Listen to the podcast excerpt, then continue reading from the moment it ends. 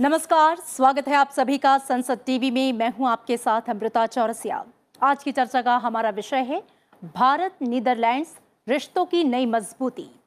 भारत और नीदरलैंड ने 1947 में राजनयिक संबंध स्थापित किए, तब से दोनों देशों ने मज़बूत राजनीतिक, आर्थिक, वाणिज्य संबंधों के साथ ही कई क्षेत्रों में सहयोग और साझेदारी को मज़बूत किया है, बढ़ाया है। प्रधानमंत्री नरेंद्र मोदी और नीदरलैंड्स के प्रधानमंत्री मार्क रूट के बीच हुई वर्चुअल शिखर वार्ता में दोनों देशों ने एक बार फिर अपने संबंधों को नई मजबूती दी है और कई समझौतों पर हस्ताक्षर किए। दोनों देशों ने कोविड के बाद अर्थव्यवस्था को मज़बूत करने के लिए एक दूसरे का साथ देने का वादा किया है। प्रधानमंत्री नरेंद्र मोदी ने कहा कि दोनों देश आतंकवाद और जलवायु परिवर्तन सहित कई मुद्दों पर सहयोग कर रहे हैं। भारत और नीदरलैंड के बीच हिंद प्रशांत क्षेत्र और सप्लाई चेन के डिसेंट्रलाइजेशन पर भी सहमति बनाने पर चर्चा हुई। दोनों देश अब जल के क्षेत्र में भी रणनीतिक सहयोग बढ़ाएँगे। पानी के मुद्दे पर अपनी रणनीतिक साझेदारी के साथ संबंधों को एक नया आयाम दिया जाएगा। इसके साथ ही वैक्सीन मैत्री पहल के तहत भारत की सीरम इंस्टीट्यूट अब नीदरलैंड्स में भी कोविड वैक्सीन कोविशील्ड का उत्पादन करेगा। पिछले एक दशक से भारत और नीदरलैंड्स के संबंध तेज़ी से मज़बूत हुए हैं। व्यापार के मामले में नीदरलैंड्स भारत के शीर्ष 10 भागीदारों में शामिल है। भारत में प्रत्यक्ष विदेशी निवेश में नीदरलैंड्स तीसरा सबसे बड़ा निवेशक है और वहीं नीदरलैंड्स में भारत चौथा सबसे बड़ा निवेशक। नीदरलैंड्स की करीब 200 कंपनियाँ भारत में कारोबार कर रही हैं और एक सौ चौहत्तर भारतीय कंपनियाँ नीदरलैंड्स में काम कर रही हैं। यूरोप महाद्वीप की बात करें तो नीदरलैंड्स में सबसे ज़्यादा प्रवासी भारतीय हैं। तो आज की चर्चा में अपने खास मेहमानों से हम चर्चा करेंगे, समझने की कोशिश करेंगे भारत और नीदरलैंड्स के प्रगाढ़ होते संबंधों को। यूरोपीय संघ के देश नीदरलैंड्स में भारत की दिलचस्पी क्यों है? मौजूदा वक्त में तमाम वैश्विक चुनौतियों और परिस्थितियों के बीच नीदरलैंड्स भारत के लिए अहम क्यों है? और किस तरह दोनों देश विभिन्न क्षेत्रों में आपसी सहयोग और साझेदारी को आगे बढ़ाने की दिशा में लगातार कोशिशों में जुटे हैं? मेरे साथ इस पर चर्चा के लिए दो बेहद खास मेहमान जुड़े हैं। आपसे उनका परिचय करवा दूँ। गुलशन सचदेवा हैं, professor centre for European studies JNU. Sir, बहुत स्वागत है आपका संसद टीवी में। साथ ही नीरज श्रीवास्तव हैं, पूर्व राजदूत हैं। आप दोनों का बहुत स्वागत। नीरज जी, चर्चा की शुरुआत में आपसे करना चाहूँगी। हम जानते हैं कि भारत और नीदरलैंड्स के जो राजनीतिक संबंध थे उन्नीस में स्थापित हुए। तब से लेकर अब तक दोनों के संबंध जो हैं वो मैत्रीपूर्ण रहे हैं। राजनीतिक आर्थिक वाणिज्य संबंधों को लगातार नई ऊंचाई मिली है। मौजूदा जो वैश्विक परिस्थितियाँ हैं जो स्थितियाँ हैं उसमें भारत और नीदरलैंड्स के मज़बूत होते संबंधों को आप कैसे देखते हैं? देखिए नीदरलैंड्स जो, जो है वो यूरोप में एक बहुत अहम भूमिका निभाता है। यूरोपियन यूनियन में भी उसका रोल जो है वो बहुत महत्वपूर्ण है। और आ, सिर्फ़ यूरोप के परिपेक्ष में नहीं लेकिन पूरे अगर आप पश्चिम पश्चिमी देशों में देखें। जी। जैसे नेटो के और, और, में देखें अगर आप पश्चिमी जो ऑर्गेनाइजेशंस हैं उनमें भी नीदरलैंड्स एक बहुत महत्वपूर्ण भूमिका जो है वो निभाता है। जी। भारत के लिए इसलिए आपने कहा अपने इंट्रोडक्शन में भारत के लिए इसलिए नीदरलैंड महत्वपूर्ण है क्योंकि आर्थिक पहलू से आ, तीसरा बड़ा निवेशक है वो भारत में। जी। ये एक बहुत बड़ी बात है। 200 से ज़्यादा कंपनियाँ काम कर रही हैं। जी। इसका मतलब कि कई लाख भारतीय भारतीयों को जो है वो एम्प्लॉयमेंट अपॉर्चुनिटीज़ भारत में मिल रही हैं उसके। नीदरलैंड की कंपनीज़ की वजह से। और आर्थिक संबंधों का जो है वो महत्व बहुत ज़्यादा होता है। हम्म, हम्म। खास करके आजकल के जो जो आजकल की स्थिति है। जी। ये कोविड के बाद की जो स्थिति है और जैसे जिसने इस तरह से दुनिया भर की अर्थव्यवस्थाओं को डिस्टर्ब कर दिया है एकदम। हम्म। उनको। तो उसको फिर से नॉर्मलसी में लाने के लिए अर्थव्यवस्था को फिर से सुधारने के लिए उसकी बढ़त करने के लिए जी। ये इस तरह की रिश्ते निवेश के वाणिज्य के और राजनीति के भी इस तरह के रिश्ते बहुत महत्वपूर्ण है। हम्म, तो नीदरलैंड भारत के लिए महत्वपूर्ण है और भारत नीदरलैंड के लिए महत्वपूर्ण है। क्योंकि एक एक बात और है कि आप आपने मेंशन किया जो नीदरलैंड्स में जो प्रवासी भारतीयों की संख्या है हम्म, वो दो लाख से ज़्यादा है। जी। ये बहुत बड़ी संख्या है। अगर आप उस देश की जो पूरी जो पॉपुलेशन के परसेंटेज के टर्म्स में देखें तो ये बहुत बड़ी संख्या है। यूरोपीय यूनियन में सबसे ज़्यादा है। सबसे ज़्यादा है। जी। तो ये इस वजह से भी जो है वो लोग बड़ा भारत एक बड़ा रोल प्ले करता है। हीरो का व्यापार जो है डायमंड ट्रेड उसमें उसमें भी भारतीय जो निवेशक हैं या भारतीय कंपनियाँ जो हैं वो महत्वपूर्ण रोल उनमें निभाती हैं। जी। तो इन सारे पहलुओं से ये स्पष्ट है कि दोनों देश एक दूसरे के लिए बहुत महत्वपूर्ण है। जी, बिल्कुल। गुलशन सचदेवा जी जो बातें नीरज जी ने कही कि दोनों ही देश एक दूसरे के लिए बेहद महत्वपूर्ण हैं और दोनों देशों की जो साझेदारी रही है पिछले दशकों में, वो हमने देखा है। एक अहम बात कही उन्होंने कि जो आर्थिक आधार है, वो संबंधों की मजबूती का बेहद महत्वपूर्ण स्तंभ होता है। नीदरलैंड की बात करें, हमने देखा कि तीसरा सबसे बड़ा निवेशक है। अगर हम बात करें मॉरिशस और सिंगापुर की बात तो अ, 2019-20 का जो फाइनेंशियल ईयर था उसमें एफडीआई का जो फ्लो था 6.5 बिलियन यूएस अमेरिकी डॉलर था। इसके अलावा ट्रेड और कॉमर्स की अगर हम बात करें तो भारत और नीदरलैंड के संबंधों को आप किस तरीके से देख रहे हैं और जो समझौते भी हुए हैं इस शिखर बैठक में उसके बाद ये किस गति से आगे बढ़ते हुए दिख रहे हैं? देखिए आपने बिल्कुल अच्छी भूमिका बताई जो पृष्ठभूमि भारत और नीदरलैंड के संबंधों की। जी। और नीरज जी ने भी बहुत अच्छा बताया कि कैसे आर्थिक आधार है बहुत संबंधों का द्विपक्षीय संबंधों का हमारा और कैसे पिछले कुछ सालों में ये काफ़ी प्रगाढ़ होते जा रहे हैं। जी। और पिछले कई पाँच छह साल में वहाँ के जो प्रधानमंत्री हैं वो भी हमारे प्रधानमंत्री से कई बार मिले हैं और कई वार्ताएँ उन दोनों में हुई हैं। तो हमको एक चीज़ बहुत अच्छे तरीके से समझनी चाहिए कि नीदरलैंड एक छोटा देश है। सत्रह मिलियन की आबादी है लेकिन पर कैपिटा इनकम अगर आप वहाँ की देखें तो पचपन साठ के करीब यू नो पचास पचपन हज़ार से साठ हज़ार के बीच में पर कैपिटा इनकम वहाँ की होगी। तो एक बहुत ही संपन्न देश है और उनके पास कुछ ऐसी चीज़ें हैं जिनमें टेक्नोलॉजीज़ हैं जो का, काफ़ी हमारे लिए कारगर साबित हो सकती हैं। और ऑलरेडी आपने बताया बहुत सी वहाँ की कंपनी हमारे यहाँ पे काम कर रही है। अगर हम पिछले 20 साल में देखें तो वहाँ का जो निवेश है भारत में काफ़ी बड़ा निवेश उन्होंने किया है। और अगर यूके अब निकल गया है तो उसके बाद मुझे लगता है कि यूरोपीय संघ का सबसे बड़ा निवेशक जो है वो नीदरलैंड ही भारत के अंदर है। जी। तो हमारे जो संबंध है वो दो तरीके से मुझे लगता है देखने पड़ेंगे। एक तो द्विपक्षीय संबंध जो उनके साथ हैं और दूसरा जैसे बताया कि वो नीदरलैंड बहुत पहले से ही बहुत एक कोर ग्रुप कंट्रीज़ हैं यूरोपियन यूनियन का यू नो यूरोपीय संघ का। तो उसमें काफ़ी मुद्दे वो यूरोपीय संघ के थ्रू हमारे साथ करना चाहेंगे काफ़ी चीज़ें वो द्विपक्षीय रूप से करना चाहेंगे। जैसे आपने जो बात कही वो वाटर्स की जो स्ट्रेटेजिक पार्टनरशिप की। हम्म, हम्म, अब जैसे देखिए पिछले पाँच छह साल में हमारे संबंध मुझे लगता है कि यूरोप के देशों के साथ और अच्छे गहरे होते जा रहे हैं यूरोपीय संघ के तौर से भी।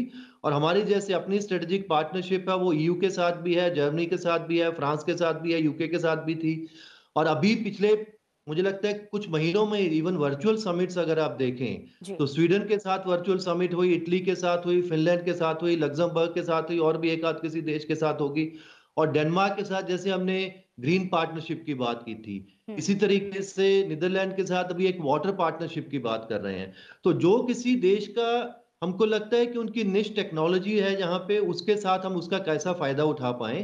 और काफ़ी जो बड़े संबंध हैं जैसे अगले महीने जो है भारत और यूरोपीय संघ की एक लीडर्स की जो बहुत बड़ी समिट होने वाली है पुर्तगाल के अंदर। जो बड़े मुद्दे हैं मुझे लगता है कि भारत और यूरोपीय संघ का जो व्यापार के जो समझौते वाली बात है उसके बारे में कुछ अगर ठोस बात अगर हो पाती है वो शायद अगले महीने की मीटिंग से निकल पाएगी, लेकिन उसके लिए पूरी एक पृष्ठभूमि शायद तैयार हो रही है कि हमारे प्रधानमंत्री सिर्फ़ बड़े यूरोपियन देशों के साथ तो पहले बात किया ही था, जर्मनी, फ्रांस और उनके साथ करते रहे, लेकिन और बहुत से जो इम्पोर्टेंट है, लेकिन छोटे देश हैं, लेकिन बहुत एक महत्वपूर्ण रोल हमारे लिए अदा कर सकते हैं। हमारे जो संबंध है यूरोपीय देशों के, यूरोपीय संघ के साथ मज़बूत हो रहे हैं। उसमें मुझे लगता है कि हमने बड़े एक मुझे लगता है कि बड़े स्ट्रेटजी के तहत एक आइडेंटिफाई किया है कौन से कंट्री के साथ हमको कैसी टेक्नोलॉजी उनसे मिल सकती है। जैसे हमको पता है कि नीदरलैंड एक ऐसा देश है जिनके पास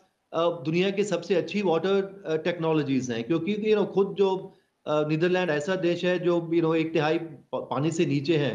तो उनके पास हालाँकि उनके पास कोई पानी की कमी नहीं है यूरोप के देशों के पास हमारे पास काफ़ी उनके साथ पहले से ही काफ़ी टाइम से एक यू नो साझेदारी चल रही है साइंस एंड टेक्नोलॉजी में। कई ऐसे हमारे शहर भी हैं, जैसे चेन्नई है और कई देश, शहर हैं जहाँ पे कैसे पानी की जो स्केसिटी है उसके साथ हम कैसे जूझ पाए, कैसे पानी को बचत कर पाए और उनके पास पानी के अच्छे यूज़ से और ऑफकोर्स रिन्यूएबल में तो बहुत पुराना उनके पास टेक्नोलॉजीज़ हैं जो नई ग्रीन टेक्नोलॉजीज़ हैं। तो हम, मुझे लगता है कि विद इन यूरोपीय संघ के अंदर छोटा देश है, उन्होंने क्लियरली हमको आइडेंटिफाई किया है कि भारत एक बहुत बड़ी मार्केट है वहाँ पे उन्होंने अपना निवेश भी किया है और आगे आगे उसको बढ़ाना चाहते हैं। लेकिन निश्चित तौर से वो क्योंकि काफ़ी समय से हमारा भारत और यूरोपीय संघ का जो है ट्रेड एग्रीमेंट है वो रुका पड़ा हुआ है उसको भी पुश करने की कोशिश की होगी। हालाँकि बहुत ज़्यादा एक बहुत बड़ा लंबा चौड़ा घोषणा पत्र तो आपने देखा वो जारी किया गया है। तीस पैंतीस पैराग्राफ का है। उसके अंदर सारे ही मुद्दे जलवायु परिवर्तन से लेके आतंकवाद से लेके चाहे वो कोविड से जुड़ी हुई बातें हो चाहे वो दुनिया के दूसरे हॉटस्पॉट्स हो उनके बारे में बात हो तो काफ़ी चीज़ों में हमारी बहुत पहले से कोई ऐसी उनसे कोई मतभेद हमारे उनके साथ नहीं है। आ, लेकिन उस जो पहली जो हमारी ऑलरेडी साझेदारी है उसको नए जो बदलते हुए संदर्भ है दुनिया के और दुनिया की अर्थव्यवस्था के और भारत और यूरोपीय संघ के उसके बीच में उसको हम कैसे मज़बूत कर पाए मुझे लगता है उस उसी तरह से इसको ये एक बहुत इंपॉर्टेंट कड़ी थी। हालाँकि मुश्किल है समा क्योंकि अब आपस में लीडर मिल नहीं पा रहे हैं लेकिन उसके बावजूद भी वो जो पहले से चली आ रही संबंध है उनको और ज़्यादा कैसे आगे बढ़ाए वर्चुअल समिट के थ्रू ही वैसे और किया इस संबंध में जो साझा कोशिशें हैं दोनों देशों की ओर से वो जारी हैं। नीरज जी हम जानते हैं कि जल प्रबंधन के मामले में नीदरलैंड्स को महारत हासिल है और भारत उसकी इस विशेषज्ञता का लाभ उठाना चाहता है और उसको लेकर एमओयूज भी साइन किए गए हैं। इसके अलावा अगर हम बात करें smart cities green energy startups smart solutions जैसे नवाचारों की इस क्षेत्र में भी काफ़ी कुछ काम जो है दोनों ही देश ज्वाइंट वेंचर में कर रही हैं। इस प्रगति को आप कैसे देखते हैं और भारत इसका लाभ कैसे उठा सकता है? देखिए गुलशन जी ने भी मेंशन किया था उससे, जो जल के मामले में जो महारत नीदरलैंड्स की है, वो एक बहुत ख़ास टाइप की महारत है। क्योंकि वो ये मैं इसका ज़िक्र हुआ था कि एक तिहाई जो है उसका हिस्सा काफ़ी नीचे स्तर निचले स्तर पर है। और इस वजह से बहुत साल पहले मेरा ख्याल है 1950 के दशक में या 1940 के दशक में बहुत बड़ी बाढ़ आ गई थी आई थी वहाँ पर नीदरलैंड्स में जिसकी वजह से बहुत लोगों की जान जो है जाने गई थी। फ्लडिंग हो गई थी पूरे आ, बड़े एक बड़े हिस्से की। उसके बाद से नीदरलैंड्स ने ये ये ऐसा है कि डिसीज़न लिया कि उन्हें कोई ऐसी टेक्नोलॉजी डेवलप करनी चाहिए कि फिर से जो है इस तरह का हादसा ना हो। तो उन्होंने अपने साथ जो उनके यहाँ जो फ्लड का जो डिजास्टर हुआ था उसकी वजह से उन्होंने वो टेक्नोलॉजी डेवलप की। जी।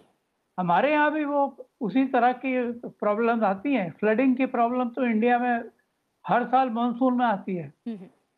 अब उसको उसमें कई बहुत नुकसान भी होता है फ़सल का नुकसान होता है हम्म, लोगों की जान जाती है।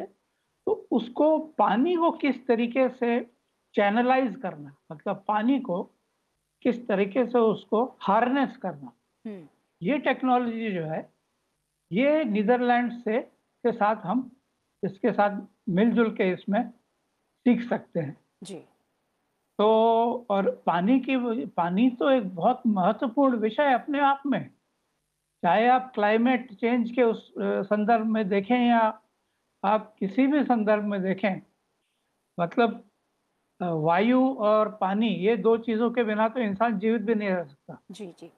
पानी तो एकदम तो उस हिसाब से आप एक बहुत ही महत्वपूर्ण तत्व के जो है उसको हार्नेस करने की कोशिश कर रहे हैं। जी। ये तो एक बात हुई। दूसरी बात मैं ये भी कहूँगा कि ये राजनीतिक पहलू से भी नीदरलैंड्स एक बहुत महत्वपूर्ण जो है उसकी भूमिका है यूरोपियन यूनियन में और यूरोपियन यूनियन के साथ जो हमारा ये इतने सालों से नेगोशिएशंस चले आ रहे हैं फ्री ट्रेड एग्रीमेंट के और अभी तक जो है उसमें कुछ खास हुआ नहीं है तो उसको एक पॉलिटिकल पुश देने की ज़रूरत है जी। क्योंकि जो देशों के बीच जो संबंध होते हैं हुँ, हुँ। उसमें आर्थिक संबंध जो होते हैं वो राजनीतिक संबंधों से एकदम साफ़ तरह से जो है उस उनको सेपरेट नहीं किया जा सकता, जुड़े उनको अलग नहीं किया जा सकता, जी, जुड़े होते हैं। जी।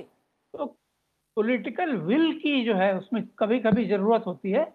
ये पॉलिटिकली अगर एक डिसीज़न लिया जाए कि नहीं ये काम करना है हमें, तब उसके लिए जो है अपने ऑफिशियल से उनसे कहेंगे, एक्सपर्ट से कहेंगे भाई इसका रास्ता खोजिए आप। जी। इस तरीके से होते हैं इस तरीके से देशों के बीच में रिश्ते डेवलप किए जाते हैं। तो नीदरलैंड जो है वो अगर यूरोपियन यूनियन में राजनीतिक स्तर पर थोड़ा पुश दे, थोड़ा मतलब पॉलिटिकल विल बढ़ाए उनकी, तो ये अच्छा रहेगा जिससे इससे जो इतने सालों से जो हमारा जो खिंचाव या नेगोशिएशंस जो चले आ रहे हैं, हुँ, हुँ।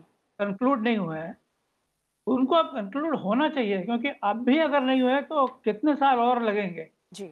और अब आर्थिक व्यवस्थाओं के लिए टाइम नहीं है हमारे पास कि आप 10 साल तक और नेगोशिएशन कर करते चले जा रहे हैं। जी। तो पॉलिटिकली राजनीतिक के पहलू से भी मैं कहूँगा कि नीदरलैंड और भारत की ये जो पार्टनरशिप है, भागीदारी है, ये बहुत महत्वपूर्ण है। बिल्कुल, तो आर्थिक संबंध तो प्रगाढ़ है ही, लेकिन उसके अलावा जो राजनीतिक पहलू है, उस लिहाज से भी नीदरलैंड बेहद महत्वपूर्ण है।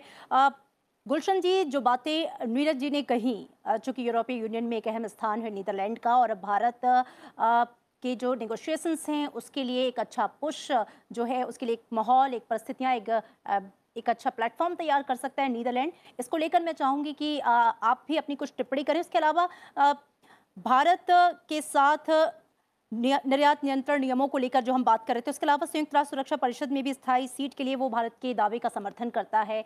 तो भारत के लिए पॉलिटिकली भी कितना अहम है वैश्विक परिदृश्य में नीदरलैंड?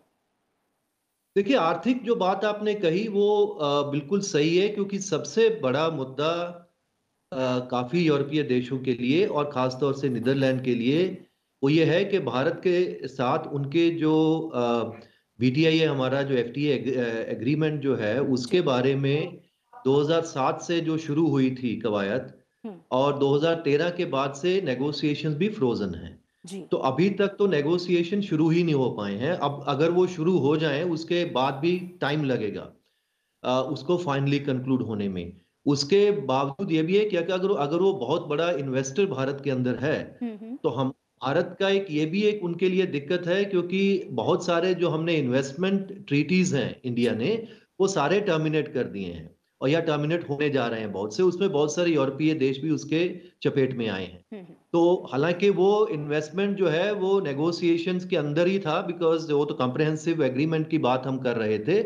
लेकिन ये भी एक समझ बन सकती है कि जब तक वो नेगोशिएशन शायद वो टाइम लगे पूरे कॉम्प्रिहेंसिव एग्रीमेंट के लिए भारत और सॉरी यूरोपीय संघ के अंदर, तब तक जैसे यूरोपीय संघ ने चीन के साथ इन्वेस्टमेंट एग्रीमेंट कर लिया है, वैसे कम से कम पूरे यूरोपीय संघ के देशों के साथ अगर हमारा कोई इन्वेस्टमेंट एग्रीमेंट की ही बात हो पाए, वो भी एक अच्छी शुरुआत भारत और यूरोपीय संघ के देशों के लिए होगी।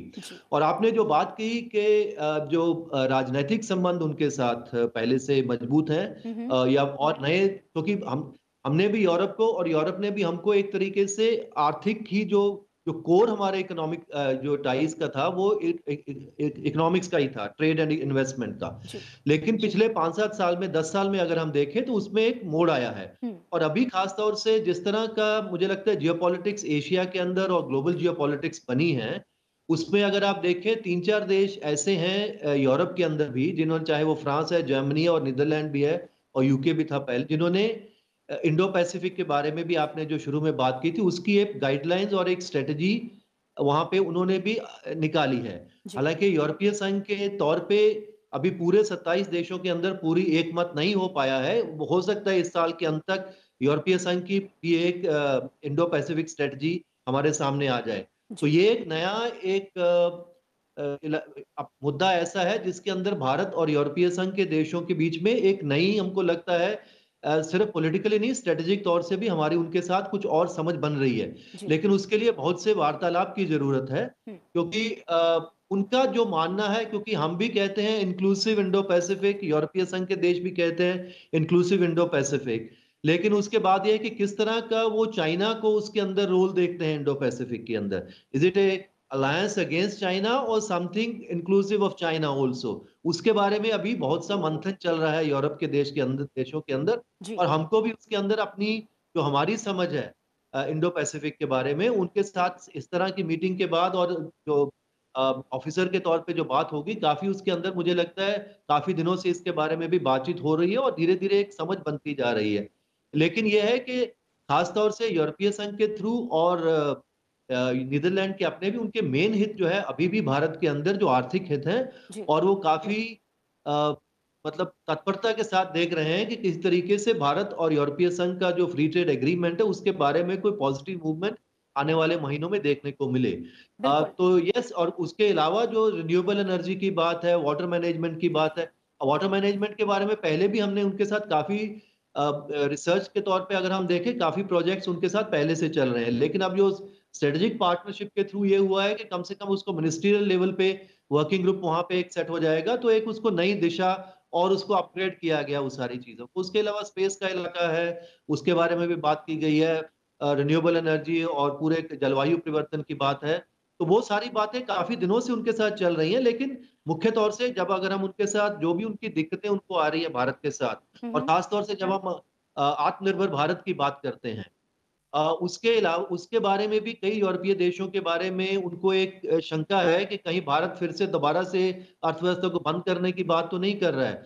और हमारे कुछ ऐसे कानून भी बने हैं और खासतौर से पिछले पाँच छह साल में भारत ने कोई ऐसा बड़ा कोई फ्री ट्रेड एग्रीमेंट अभी तक साइन नहीं किया। आरसेप से भी हमने लास्ट मिनट पे बाहर निकल गए हैं। तो उनको एक भारत भारत के बारे में थोड़ी जो एक शंका भी है क्योंकि जो खुले बाज़ार की उनको उम्मीद है भारत से और क्योंकि परिस्थितियाँ मज- अ, मुश्किल है। यूरोप में भी यहाँ पे कोविड के मामले में लेकिन उसके तो वो सारी जो शंकाएँ भी हमको इस तरह की मीटिंग्स जो समिट्स होती हैं उसके साथ हमको मौका मिलता है कि हम दूर बताते हैं उनको कि हमारा अपनी इंडस्ट्री को मज़बूत करने का इरादा है ना कि भारत को एक बंद अर्थव्यवस्था बिल्कुल करने का बिल्कुल। इरादा और तो प्रधानमंत्री ने भी कहा इस शिखर सम्मेलन के बाद जो कि वैश्विक चुनौतियाँ हैं जो चिंताएँ हैं वो दोनों देश की साझा हैं। जलवायु परिवर्तन को लेकर कार्रवाई की बात करें साइबर सुरक्षा या आतंकवाद की बात करें दोनों देशों की जो इस पर चिंताएँ हैं वो साझा हैं, एक दूसरे से मिलती जुलती हैं। और जैसा कि आपने भी ज़िक्र किया कि इंडो पैसिफिक रीजन में भारत की जो नीति है उसका भी समर्थन नीदरलैंड करता है। और नीदरलैंड जो उसके लिए सोचता है, जो उसके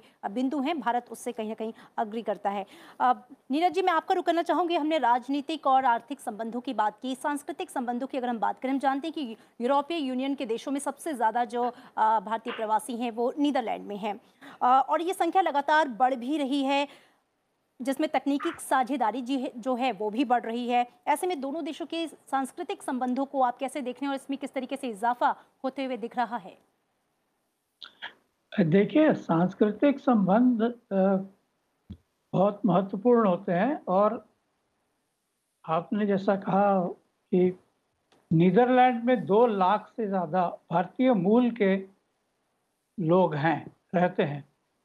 इनमें से ज़्यादातर तो सूरीनाम में पहले रहते थे वहाँ से वो लोग नीदरलैंड आए हैं। जी। लेकिन जो आप देखेंगे भारतीय प्रवासी भारतीय जो बाहर रहते हैं मैं जिन जिन देशों में गया हूँ रहा रहा हूँ वहाँ ये देखा है कि चाहे वो वहाँ पे सौ साल से रह रहे हो या डेढ़ सौ साल से रह रहे हो दो वो कई चीज़ें जो है अपनी संस्कृति की उन्होंने धरोहर समझकर उन्होंने बचा के रखी हुई है। जी। वो यहाँ तो चेंज हो गई संस्कृति वहाँ बाहर बाहर अगर आप जाएँ तो वहाँ आपको देख के लगेगा कि इन लोगों ने सच में भारतीय संस्कृति अपने पास रखी हुई है। जी।